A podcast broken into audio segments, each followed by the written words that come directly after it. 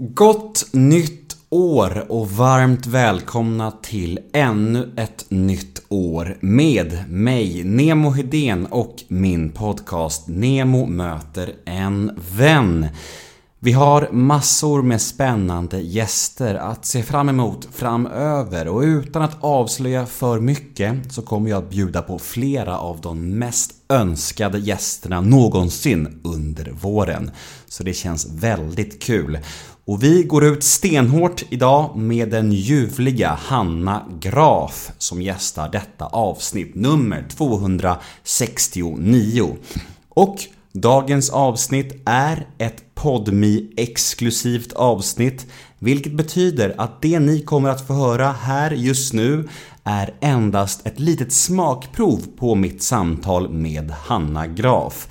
Vill ni höra avsnittet i sin helhet så får ni gå in på podmi.com eller ladda ner podmi appen och börja prenumerera på Nemo möter en vän där. Och vad är då Podmi kanske vissa av er undrar? Jo, Podmi är en poddtjänst som sysslar med exklusiva och reklamfria premiumpoddar för en liten, liten slant. När man kommer in på Podmis startsida så kan man antingen prova hela Podmis utbud och därmed få exklusiva avsnitt från inte bara min podd utan även Rättegångspodden, En mörk historia, Mordpodden och massa andra klasspoddar. Och då kostar det 69 kronor i månaden. Eller så kan man klicka sig vidare specifikt in på min podd och bara välja den. Och då kostar det endast 29 kronor i månaden. Och oavsett val så är första månaden helt gratis. Och det är helt reklamfritt och ingen bindningstid.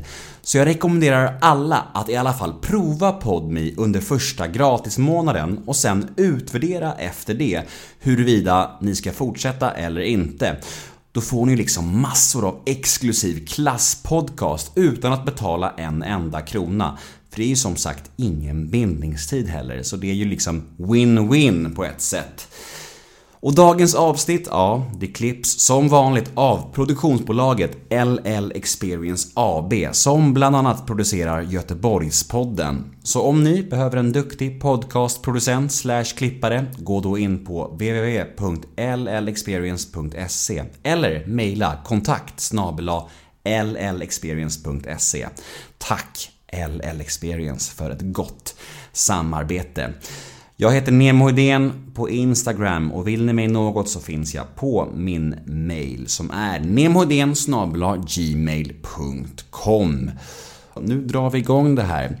Dags för Hanna Graf i Nemo möter en vän avsnitt 269 och här följer nu en liten teaser av vårt samtal. Och om ni vill höra episoden i sin helhet, ja, då vet ni vad ni ska göra. Då skaffar ni PodMe på en gång.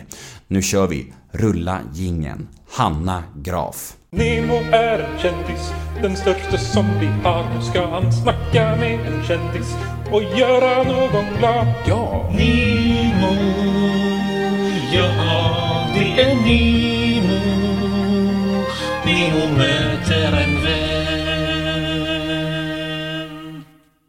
Kör vi igång. Nemo möter en vän med Hanna Graf. Hallå! Woho! Nu kör Nu vi! kör vi igång.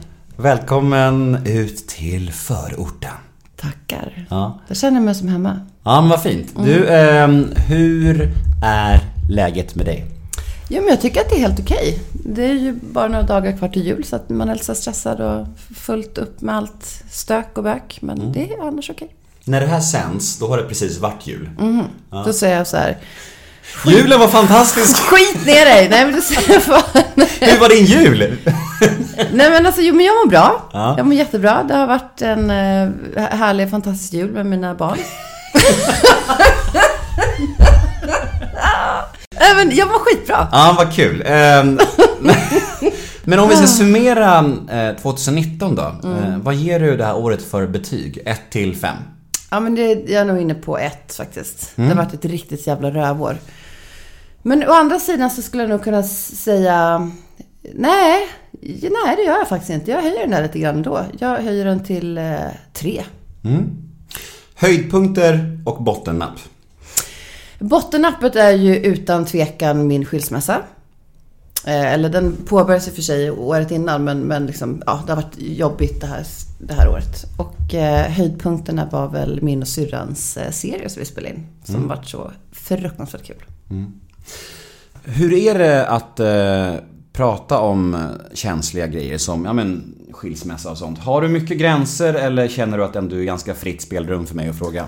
Nej men jag är väldigt sådär, jag har inga problem att prata med saker som handlar om mig själv och mitt känsloliv och saker som jag känner och tycker och, och som ska vara jobbigt. Det har jag inga problem med. Kanon! Mm, Ett, kör. drö- ett, ett drömintervjuobjekt med andra ord. Ja, Ja, vi får väl se. Ja, vi får se. Eh, vad fanns det för likheter mellan dig och din syrra kontra skillnader då? Ja, men jag tror att jag och, och Maggan är ju på många sätt väldigt lika. Men också är vi totalt olika. Hon är väldigt social och framåt och, och tar över liksom på ett positivt sätt såklart. Men kan komma in i ett rum och börja prata med alla. Och jag kanske är mer den som går och ställer sig i ett hörn och eh, tittar mer och liksom kanske lite mer bakom. Och håller liksom ett, em, ett vakande öga istället. Så att vi, men vi kompletterar varandra där. Det känns som att er relation har varit lite, alltså utan att veta hur det ligger till, det här är bara min, jag bara spånar fritt nu, men att er relation har varit lite från och till genom åren med hur tajta ni har varit. Ja, men vi är syskon, så är det ju såklart. Det är ju som med vänner. Vissa perioder så har vi varit supertajta och ibland så har vi inte umgåtts alls. Så att det, men så har vi alltid haft de här djupt rotade banden till varandra och liksom alltid funnits där när det behövts. Och, men eh, ja, det har varit lite så här när vi har behövt varandra som mest i kanske jobbiga situationer i skilsmässor och sådär. Då har vi verkligen bondat och gjort mycket som stöttat varandra och funnits där vid varandras sida. Men när livet har rullat på, vi har haft det som fött barn i olika eh, ja, med olika år emellan och sådär så har det väl blivit att vi kanske inte umgås jättemycket. Men så är det väl. Ibland är vi riksovänner och ibland är vi jättegoda vänner och upp och ner. Men okej, eh, jag är nyfiken på en grej som jag vet att många lyssnare också är nyfikna på. Du berättar om din mamma som är eh, kristen. Mm. Eh, och du och din syrra, ni slår igenom, ni blir glamourmodeller och, och är med i slits och, och blir superkända för hela svenska folket egentligen. Ni blir verkligen superkända där. Va, hur, hur reagerade hon på allt det här? Eh, nej men det kanske inte hon tog på det bästa sättet såklart. Eh, sen mycket annat. Det var väl eh, Slits och Café var väl en, en liten del av allt vi gjorde. Men det var väl det som hon var minst stolt över. Och det är tyvärr det som, som uppmärksammas mest och det som lever kvar på något vis. Men det är klart att det kanske inte mottogs jätteväl från hennes sida. Men så har hon alltid varit väldigt förlåtande och förstående, förstående och sagt det som att jag stöttar inte alltid de valen ni gör men jag finns alltid och stöttar er och kommer alltid älska er. Men eh, det var ju så att vi försökte gömma alla tidningarna i varenda butik där vi bodde. Men det gick ju sådär. Ja, alltså man vet ju själv när man är förälder nu. Alltså, hur man, det kommer vara svårt sen. Alltså, jag fick den frågan i, i en annan en podcast som jag gästade. Då frågade de så här eh, Hur skulle du reagera om eh, din dotter var med i en dokusåpa? För jag har ju själv varit med i Kungarna av Tylösand för tio år sedan. Ja, man får bara, kommer det då så får man ta det då. Jag känner liksom, jag får alltid, alltid de där frågorna. Men vad skulle du göra om dina flickor skulle vika ut sig? Jag vill bara kräkas på frågorna. Men ja, som sagt, då får jag väl ta det då. Då får jag väl lyfta de öronen. Jag kommer inte vara lika förstående som min mamma i alla fall. Eller Jag förlåtande. Jag, jag visste att du skulle tycka den här frågan var lite tröttsam. Ja. Eh, Men, men det var så många som var nyfikna på det. Ja, men jag Märkligt förstår det. nog, ja. Såklart. Men ja, absolut. Men ehm, det känns som man har svarat på den så jäkla mycket. Hela tiden. Är Jag, det först, jag förstår det. Mm. Jag borde sa- sagt det, jag borde kommenterat på min Instagram där. Jag borde skrivit så här. Ni får googla själva. Ja, nej men vadå, så att frågan då just det här med, med vad min mamma tyckte eller Exakt. med Nej, mina inte- flickor? Nej, inte den. Nej. Den var inte med. Eh, Det var framförallt då den hur din... eh, Hur föräldrarna tog det. För att hon just var eh, religiös. Den aspekten. Jag tror mer också om man ska grotta in sig lite mer i det så nu är jag ju själv troende och kristen men jag tror att de som faktiskt var de mest dömande det var de kristna som mamma fick mest skit ifrån. Som kunde säga till henne, hur kan du stå här och predika Guds ord när två så smutsiga barn? Så att det var ju många ifrån, tyvärr, som man tycker som borde ha lärt sig via Jesus och Bibeln att man ska vara förlåtande och, och, inte döma. Men det, de var nog de mest dömande faktiskt. Så att jag kan förstå att det var väldigt tufft för mamma.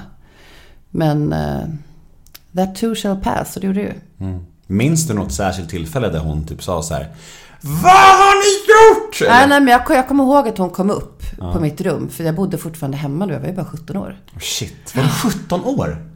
Ja. Det är inte mycket. Nej, det är inte mycket. Och jag har ju en son som är 18. Du vet, jag tycker att de fortfarande är mina små bebisar. Åh! Och nu är det ännu värre, för tänker man på åldern idag så har det gått ner... Så 17 då, är ju, som idag så är det typ 14. Nej, men alltså det, allt har ju gått ner så mycket i åldrarna. Men i alla fall, då kom hon upp och jag såg på hennes min att shit, det här bådar inte gott. Men det är ju ännu värre när en förälder är besviken. Inte ens då höjde hon rösten. Men, äh, det var jobbigt. Vad, sa- är det här? alltså. Äh, åh. Hade ni hoppats då att, att hon inte skulle bli varse om det här Nej, eller? men man tänkte väl så här, jag inte vet, ja, ja. Eller så tänkte väl inte alls, vad tusan, man var inte torrbakad, man inte brydde man sig vad som skulle hända imorgon. Fanns det ens en morgondag? Det var liksom så odödlig och jag kör så ryker liksom. Det var inte, man, ja. Tyvärr så hade man inte konsekvenstänket kanske på samma sätt som man har idag. Vad sa farsan? Ja, men pappa var väl mer laid back sådär. Jag tror inte han... han eh, det kanske inte var lika jobbigt för honom. Och, mm, nej, det var nog värst för mamma, absolut. Mm. Ska vi prata lite om, eh, om vad som hände då efter det? Och det här att bli så jävla känd så fort som ni ändå blev. Alltså, vad, vad hände med dig? Alltså inombords tänker jag, när ni blev, när ni blev kändisar. Ja, men det var så märkligt, för jag har alltid, som jag berättade innan, så har jag alltid varit väldigt så här blyg och tillbakadragen och absolut inte tyckt om stora folkmassor eller liksom sådär. Sen, sen helt plötsligt så står man naken så här, känns det som. Jag ordagrant gjorde det. Men liksom strålkastarljus på en och man, man helt plötsligt får exponera sig själv på ett sätt.